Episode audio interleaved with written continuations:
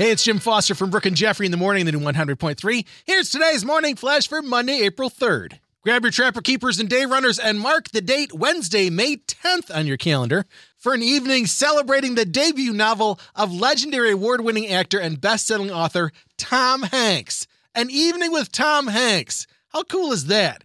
His new novel, The Making of Another Motion Picture Masterpiece, explores the making of a star studded multi million dollar superhero action film and the humble comic books that inspired it. Tickets are on sale now, including a copy of the book.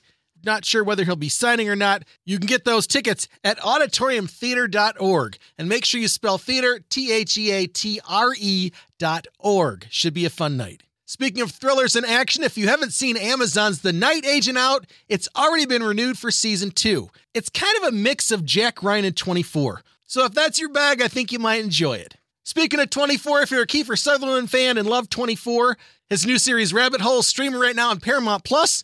Only three episodes in, and there's more twists and turns than the Mad Mouse at Kiddieland. Wowza, good stuff.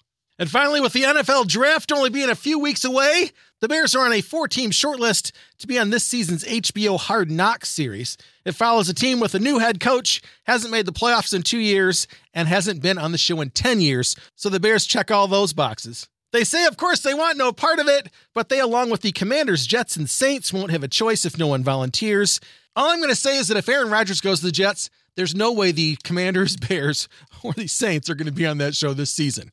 There's your Monday Morning Flash. Go Sox in their home opener today in the rain. And thanks again for checking out the new 100.3. She loves the 90s and 2000s.